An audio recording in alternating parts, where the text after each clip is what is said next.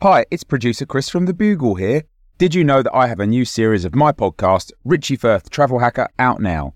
It's the show where Richie Firth and I talk about how to make travel better in our very special way.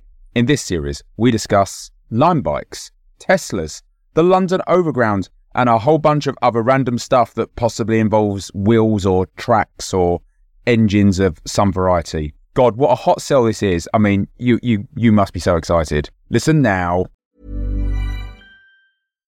Mom deserves better than a drugstore card. This Mother's Day, surprise her with a truly special personalized card from Moonpig.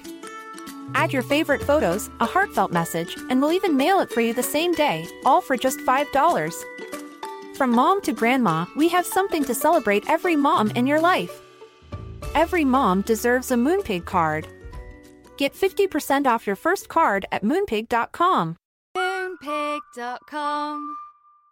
Quality sleep is essential. That's why the Sleep Number Smart Bed is designed for your ever-evolving sleep needs. Need a bed that's firmer or softer on either side? Helps you sleep at a comfortable temperature? Sleep Number Smart Beds let you individualize your comfort, so you sleep better together. J D Power ranks Sleep Number number one in customer satisfaction with mattresses purchased in-store. And now, save fifty percent on the Sleep Number Limited Edition smart bed for a limited time. For J D Power twenty twenty-three award information, visit j d power dot com slash awards. Only at a Sleep Number store or sleep number dot com. This is a podcast from The Bugle. Science, the final frontier. Sorry, that should read the fin and frontier. It's one of those experiments where they graft things onto a rat and then run a study on how many nightmares they can give you. This is The Gargle, Special Collector's Edition Science Special. We plumb the depths of human knowledge and then scratch our bottoms and tell you how expensive new pipes are going to be. The Sonic glossy magazine to the Bugle's audio newspaper for visual world, we answer the question, what if satire minus politics, or how long can Alice get away with not paying attention to sweaty ministers' dodgy policy decisions without losing what is loosely called her job? Welcome to The Gargle, I'm your host Alice Fraser, and your guest editors this week are James Colley and Tom Neenan. Welcome to the show.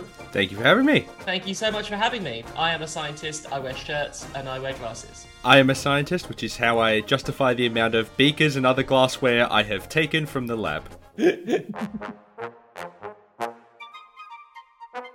Well, let's plunge into this week's magazine. The front cover this week is a sexy cell division mitosising in an anatomically improbable way that makes you suspect this is just an artist's rendering of something that's probably a lot messier and less aesthetic on a cellular level.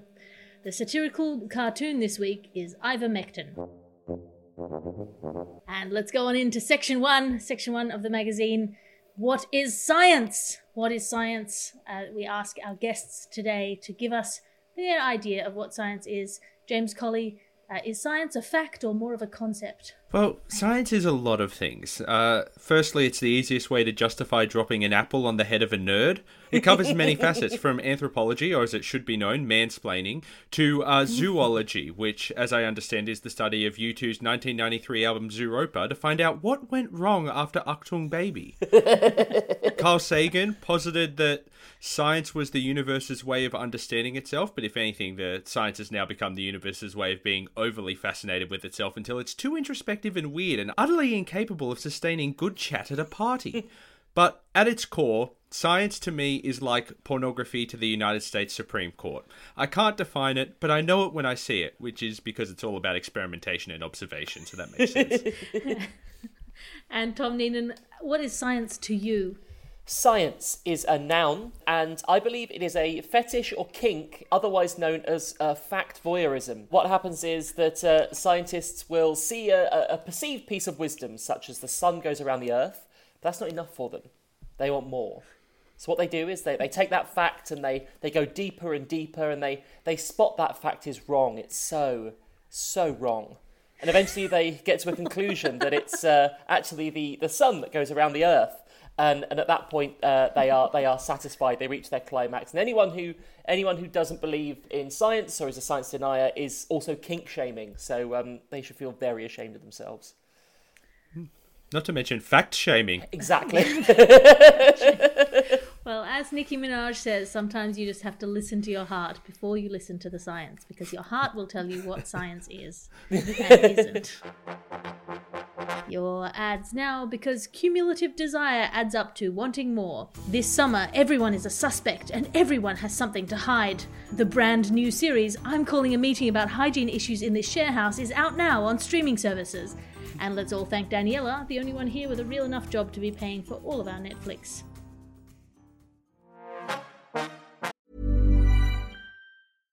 Mom deserves better than a drugstore card. This Mother's Day, surprise her with a truly special personalized card from Moonpig. Add your favorite photos, a heartfelt message, and we'll even mail it for you the same day, all for just five dollars.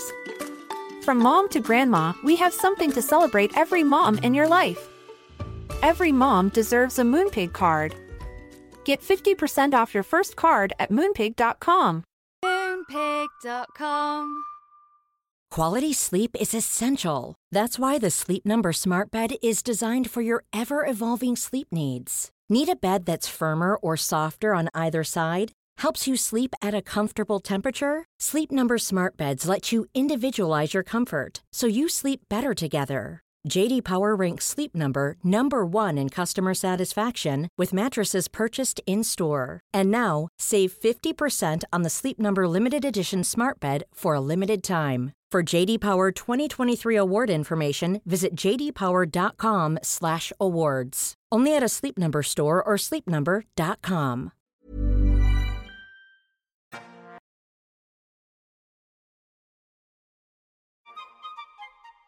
Now it's time for section two, flipping some pages into Science of the Future. Now, as somebody who is always interested in the future, but specifically the ideas of the past about the future, which mainly seem to involve footwear, I would like to ask my guest editors to explain their favourite future idea based on now inventions. Tom Neenan. So, I have become obsessed with uh, self-driving cars. They're the future. We all know it. I find them fascinating. I find the logistics of them fascinating. One thing that I was doing research on is basically the idea that a self-driving car will have to, at some point, make a million micro-decisions about what should happen, say, in the event of an accident. And that led me to uh, write a speculative article uh, that might come out at some point in the future. So here goes. The, the headline is, so Science of the Future. Comedian is the most expendable profession, according to car manufacturers. Uh, self-driving car manufacturers who have decided in the course of designing their A Is that comedian is the profession most preferable to come off worse in a car crash. The driving A Is were designed to calculate in the event of a car crash which driver is most worthy of life and should be saved. Topping the list was nurse, doctor and carer, and bottom of the list were comedian, beatboxer and travel agent. The A I designated that in the head-on collision between a carer and a comedian, the A I of both cars would contrive to save the carer, leaving the comedian to certain death.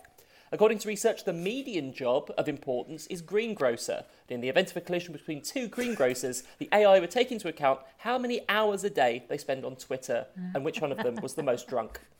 So, I'm pretty sure at some point we will have to all be ranked by our importance to see which profession and which person should should be saved in those situations. So, so I look forward to finding out where we all we all sit in the in the pecking order. Anyway, well, I feel like all cars are self-driving cars if you start them up when you're facing downhill. It's a comforting way of looking at it, and it, it's pretty it's pretty dangerous for comedians anyway, because famously in our profession, a funny thing happens on the way to the gig. I don't want to take issue with your science fact uh, journalism. Mm-hmm. Tom Neenan, but I feel like nobody's going to buy a car that's going to let them come out of the at the bottom of the heap in a car accident, even if they know that they are morally worthless. And so what we're going to end up with is increasingly aggressive cars protecting the interests of their drivers and Mad Max, et cetera. Yes. Well, also, like, if I was Hyundai, let's say, if I'm ranking people by their importance, Hyundai purchases come very high on that list of people. It is, in fact, my favourite characteristic of all of them. Yes.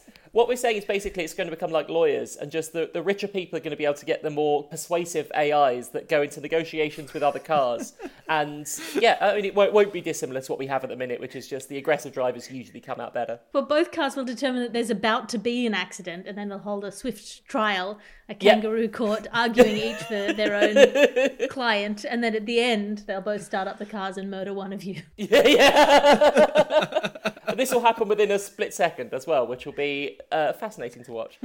I do think there is very interesting science happening in the world of driverless cars, because we can see this happening in real time. We're testing how far weirdos will go to still defend Tesla. It can be falling apart in their hands as they're driving, and they're like, yeah, but it falls apart so much cleaner than an old gas car. I mean, the great thing about putting software iterative uh, ideas of, of technological advancement onto hardware iteration is that uh, fail fast is not good when it's happening on the road. Fail fast is the, my approach to my driving test, and that is why I um I don't drive. So that, I think that's best for everyone. And James Colley, what is your piece of f- future technology science that you have brought in to show us? Well, I've always been fascinated with genetic modification ever since I saw a documentary about four fantastic people, one of whom was named Mister Fantastic. I'm just fascinated about what this technology can do. And I thought G M O foods was always a very interesting area for me. I thought, like, that often you can save more lives than the people, like more lives than are lost in wars through feeding the population that we have. It's one of the coming crises. And there was a recent research after years of speculation that G M O food is is safe to eat. And that was great for me. But understanding this world, I think we're going to finally master genetically modifying foods in the future to be very, very large. But I don't think we're going to use this to feed the world. I think we'll simply bolster Australia's big things tourist destinations.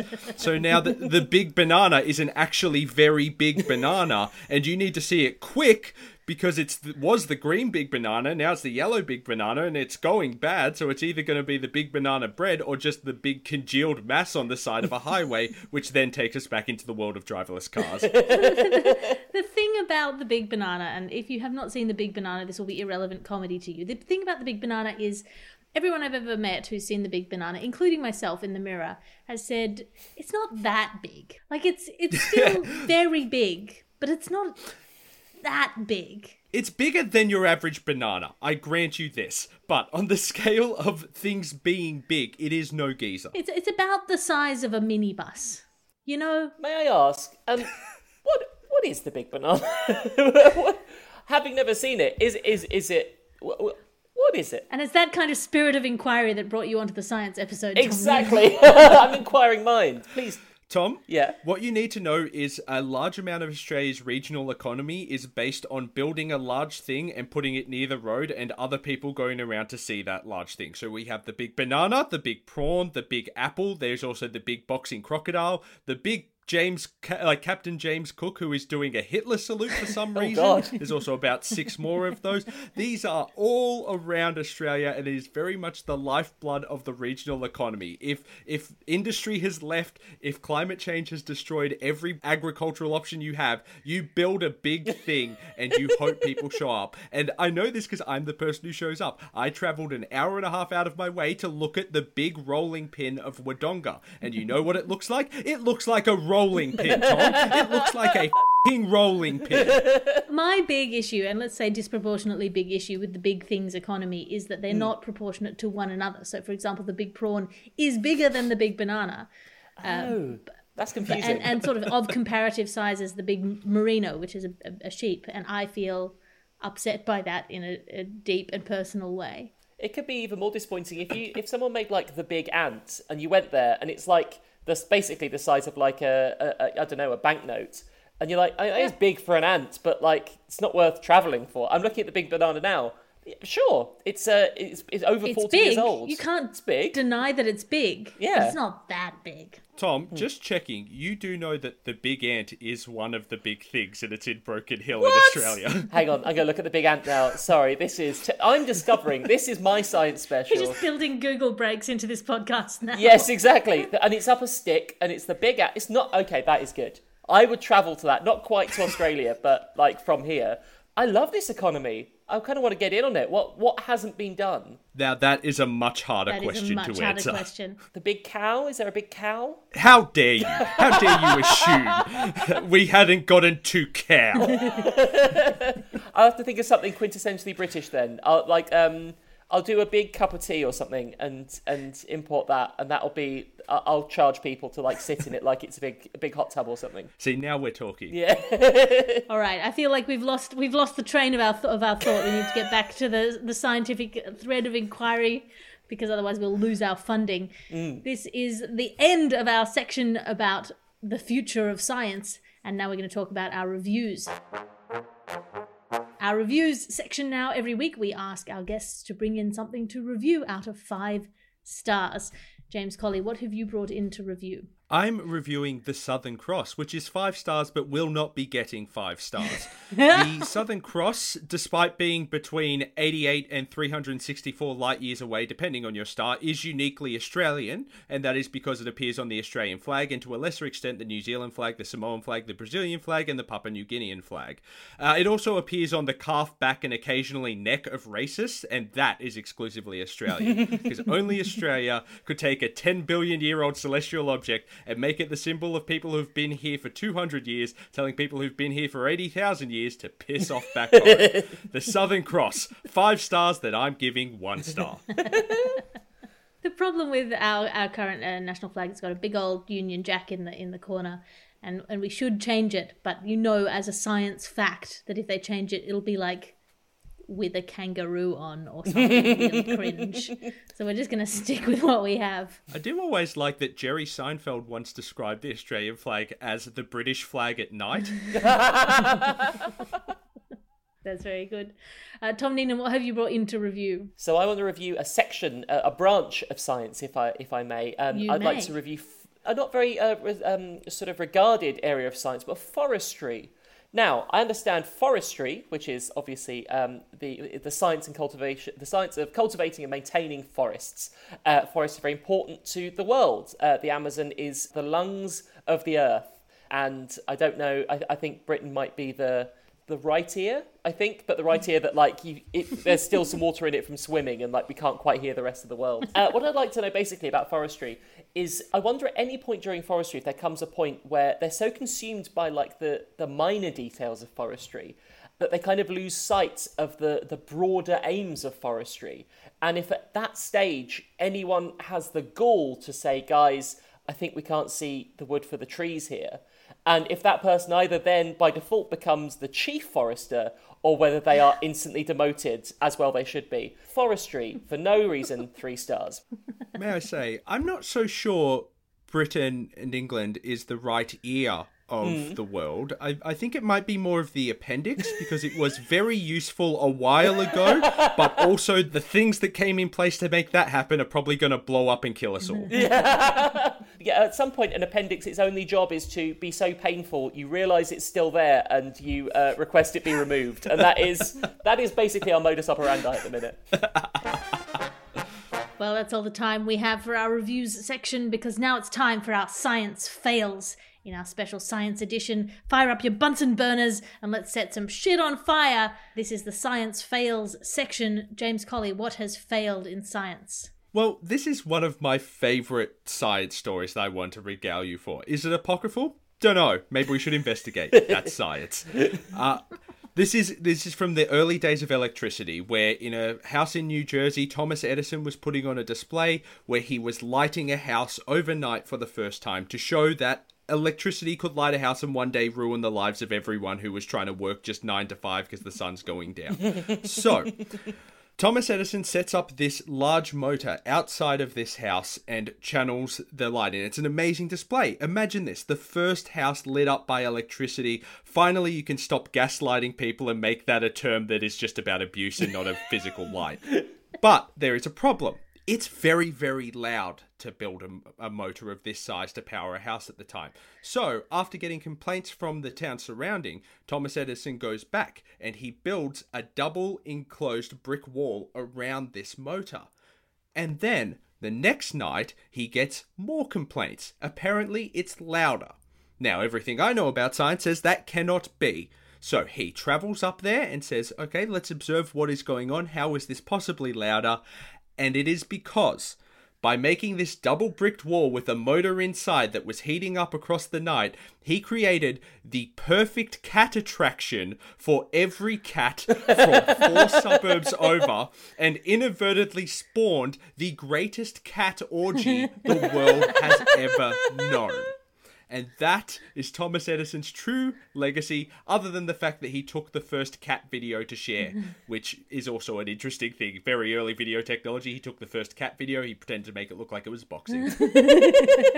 I mean, I mean, I mean, I mean, wait, back up. The very first cat video, and he still thought he had to have a gimmick. It's like, it's not impressive enough that you've videoed a cat. It has to be a novelty cat. Imagine people who had not seen a cat having first access to this documentary footage and thinking that that was what cats did.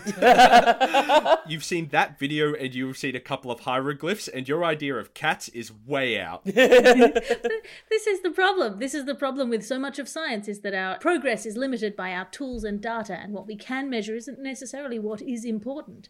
Uh, I mean, how cute was the cat? As Australians, you should be offended because science has proved that the, the only animal most adept at boxing is the kangaroo. So the idea that any other animal should should try and compete is just ludicrous. And boxing isn't even their dominant weapon. They'd much rather gut you with their feet. Yeah. It's true. I haven't seen it happen, but I've I've heard I've heard tell. Truly one of the most fun things you can ever see in your life is a video of a man parachuting to the ground in Australia as a kangaroo races towards him to start a fight, because he realizes from about ten meters down, oh no, this is happening, and is just more kind of annoyed at the whole situation than really worried about it. God bless you. You're living on a, con- uh, on a on a continent that does not want you there, and it is every piece of nature is telling you that, but well done. You're sticking at it, and I respect that. Around and find out the Australia story. Yeah. I mean, to be fair, it was your idea. Guilty as charged. Yeah, we're not taking the blame. We're just taking the holidays. Tom Neenan, what science fail have you brought in for us today? I am going to bring in for you uh, the epic, the epic fail that marked the turn of a millennium. It's the millennium bug. Now, I don't know how much people over in Australia, you put much sort of faith in the fact that the millennium bug would be an incredible thing, which would basically make planes fall from the sky and numerous other things fail. The logic behind it being, if I'm right, because I was just at the right age to be truly terrified of the millennium bug. I was, I was there on, on New Year's mm-hmm. Eve, like fully expecting um, the everything to do, to stop, basically. The idea was that because computers don't understand what a two is, that they would hit nineteen ninety-nine, December the thirty-first, and then rather than going to two thousand, they would go back to nineteen hundred, think that they hadn't been invented yet, and stop working. And this had every scientist terrified. So they were fully prepared for everything to fail. We had a show presented by a presenter called Philippa Forrester, who spent her Millennium Eve in a studio, basically in this like uh, this bunker, uh, ready for everything to kick off. And basically, that they set aside about three, four hours of this, and it was a, a woman sitting in a room going, "Nothing yet, but we're still, we're still waiting, we're still waiting," and. So that was it. I feel like every other piece of science fact, be it global warming, be it numerous other things, there are all of these warning signs that everyone just ignores. With the millennium bug, from what I understand, there were no warning signs. It was just something that people assumed would have this, this cataclysmic effect on the world and just never arrived. Counter to this, Uh, because I work on a topical show in the U K, what happens is we always take big assumptions, like the millennium bug didn't happen. Then we dig into it and we find some very, very depressing facts. So we did that with this. I'm not going to share them with you. It's pretty bleak. The millennium bug did affect certain small things, but overall, that are quite depressing. But overall, no planes fell from the sky. Most computers were able to comprehend the idea that after nineteen ninety-nine comes two thousand, because they're computers. And life carried on as normal. And I think we can all agree that two thousand and two thousand one didn't see any events which sort of basically uh, shattered the, the fundamentals of Western civilization. Prove me wrong. I very much love the idea of broadcasting from the end of civilization. Like, okay, we've hit over and, well, you probably will have noticed your television exploded. Yeah, exactly. Like you'd need someone to tell you if, if everything was collapsing. Oh, well, thank you so much. That was our science fail section. Now we have our pull-out section. How to do your own research in a stylish way. Tip one, take a statistics class. Do this in loose slacks in natural neutrals for the best bang for your buck. Tip number three, do a literature review to have a sense of the priorities of the field, the driving interests, invested funding bodies, understand the tools and metrics available and what that means for the variability and validity of the data. Do that in lurex and lycra in cheeky neons. Tip two, do things in the right order. mm. Tip four, read the Wikipedia article on the Dunning-Kruger effect. For this, you want lush damasks in jewel tones. Tip five, read something made of paper just to prove you can. For that, you want post-petrol punk stylings with an, ideally a mohawk, or at the very least, a faux hawk. But commit to the hair gel. And tip six, report the original YouTube video for misinformation.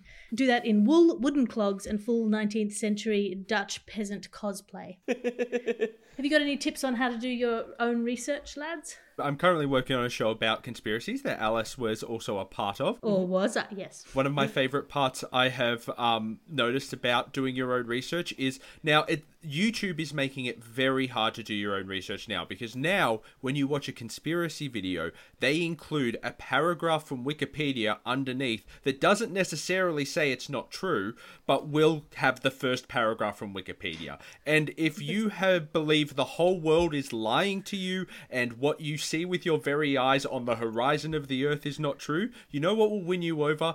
A paragraph of Wikipedia text just stuck between the video and the comments. Uh, yes, de-radicalization is a long process that involves a lot of like hard work and hand-holding and nurturing and caring, or a paragraph from Wikipedia.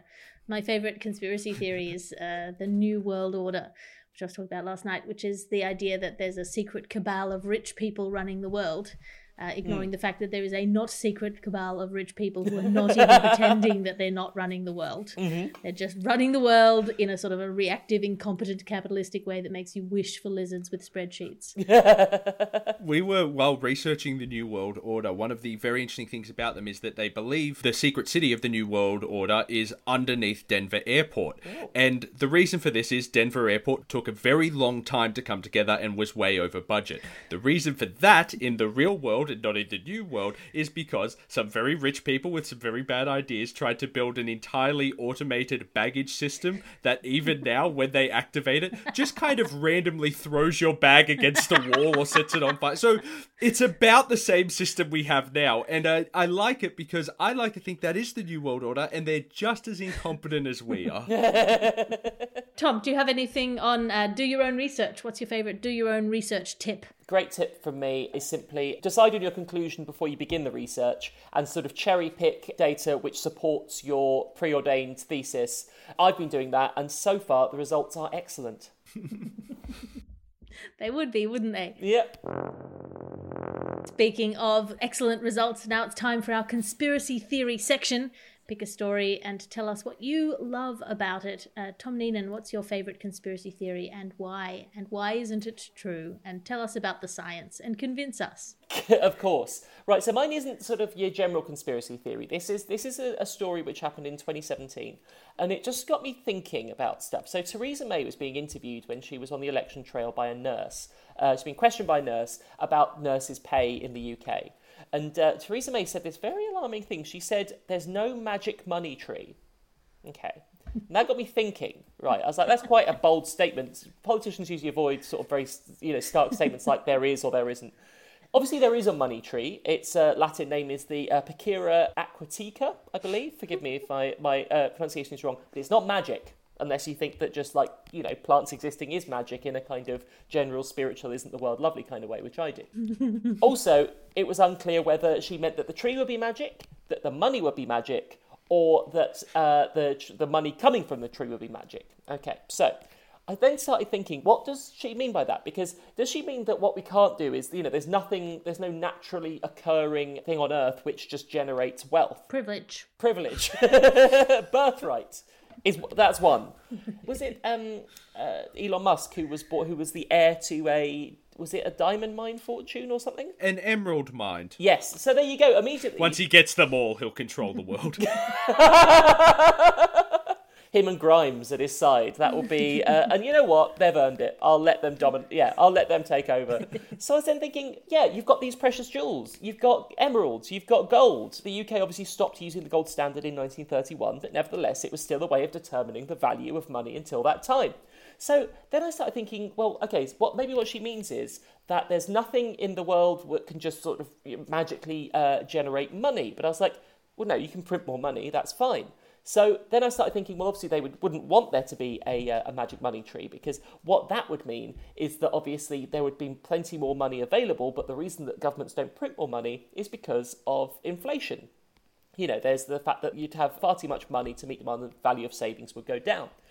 So then I started thinking, what she means by that is she means that what we don't have is a magical way of um, of redistributing the wealth that we currently have, not producing more so we have um, so so there is inflation, but redistributing the money which currently exists so that nurses can get paid more.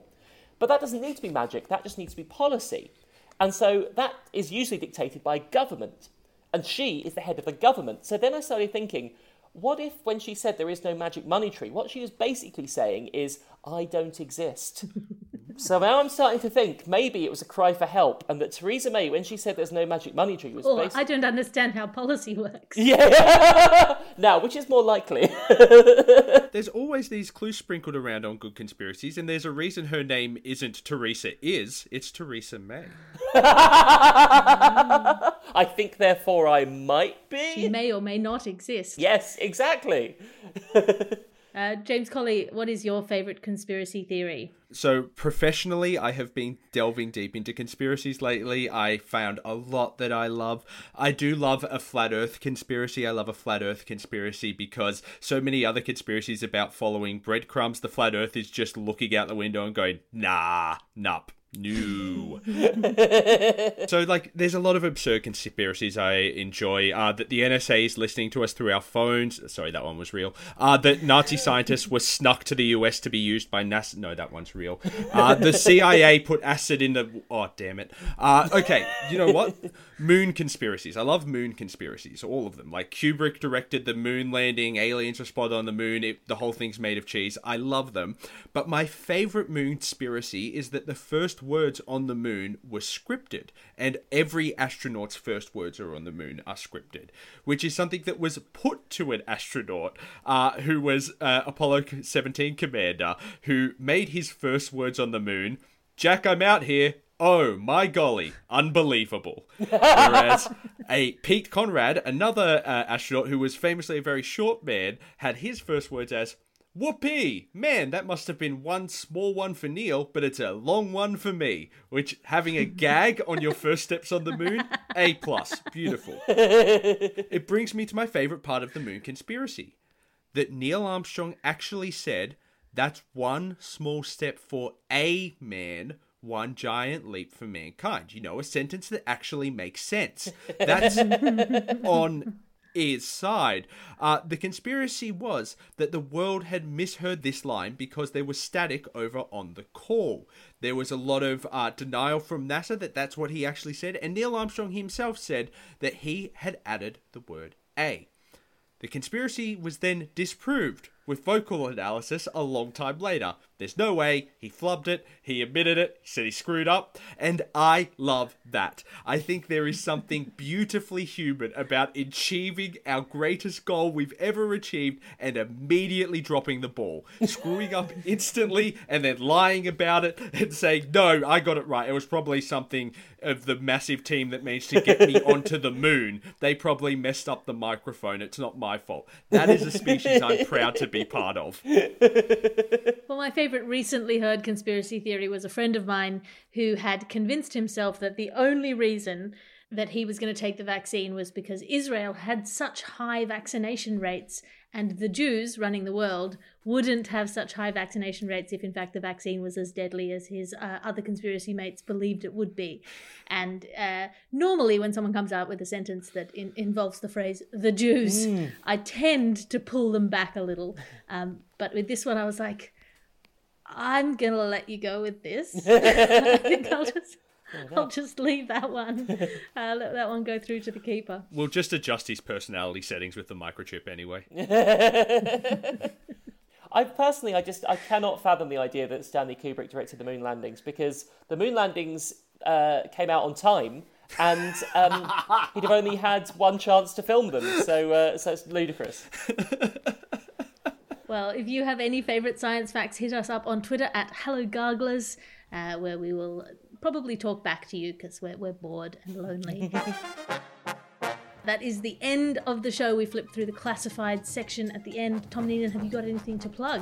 I am uh, at T Neenan on Twitter. I'm currently, um, I don't know uh, how international, I'm sure everyone is listening from all over the world. If you have access to British television, then I am uh, the lead writer on the Late Night Mash, which is currently on Dave or U K T V Player, if uh, if you get the chance to uh, to see that. James Colley, have you got anything to plug? Yeah, I'm at Jam Colley on Twitter. If you like science things, at Quantum of Science, which is, as I always say, I only plug on Gargle shows, which I always enjoy. If your home is girt by sea, let's say, then uh, you can access A B C iView. I'm head writer of the show Question Everything, or depending on what time you're listening to this, Gruen, a show about advertising. So check those out. Both are on eight thirty p.m. Wednesdays on the A B C. In fact, if you hit eight thirty p.m. Wednesdays on the A B C, you'll find a show I'm working on most weeks of the year. So just st- stay in that demographic. I really like, Alice, the fact that you, you probably will never have a writer on the show. It's only head writers. That is the that is the rule. That's how you get on this. Only head writers. We have f***ing standards yes, right here. Exactly. That was our scientific standard for selection. The placebo group is assistant head writers. Yeah. They're doing another podcast, which we assume won't be as good. Yeah. Can you edit out the spit I just did on assistant head writers? I don't want them to know that I think about them at all. Yeah. Well, that's the end of the show. My name is Alice Fraser. You can find me online at Alliterative on Twitter and Instagram. That's A L I T E R A T I V E. Or check me out on patreon.com slash Alice Fraser for a one-stop shop, all of my stand-up specials, podcasts, blogs, and my weekly Tea with Alice salons. I'm currently off on leave, but I will be back. The executive producer of this show is Chris Skinner. The magnificent editor is Ped Hunter. This is an Alice Fraser and Bugle podcast production. Talk to you again next week. You can listen to other programs from The Bugle, including The Bugle, The Last Post, Tiny Revolutions, and The Gargle, wherever you find your podcasts.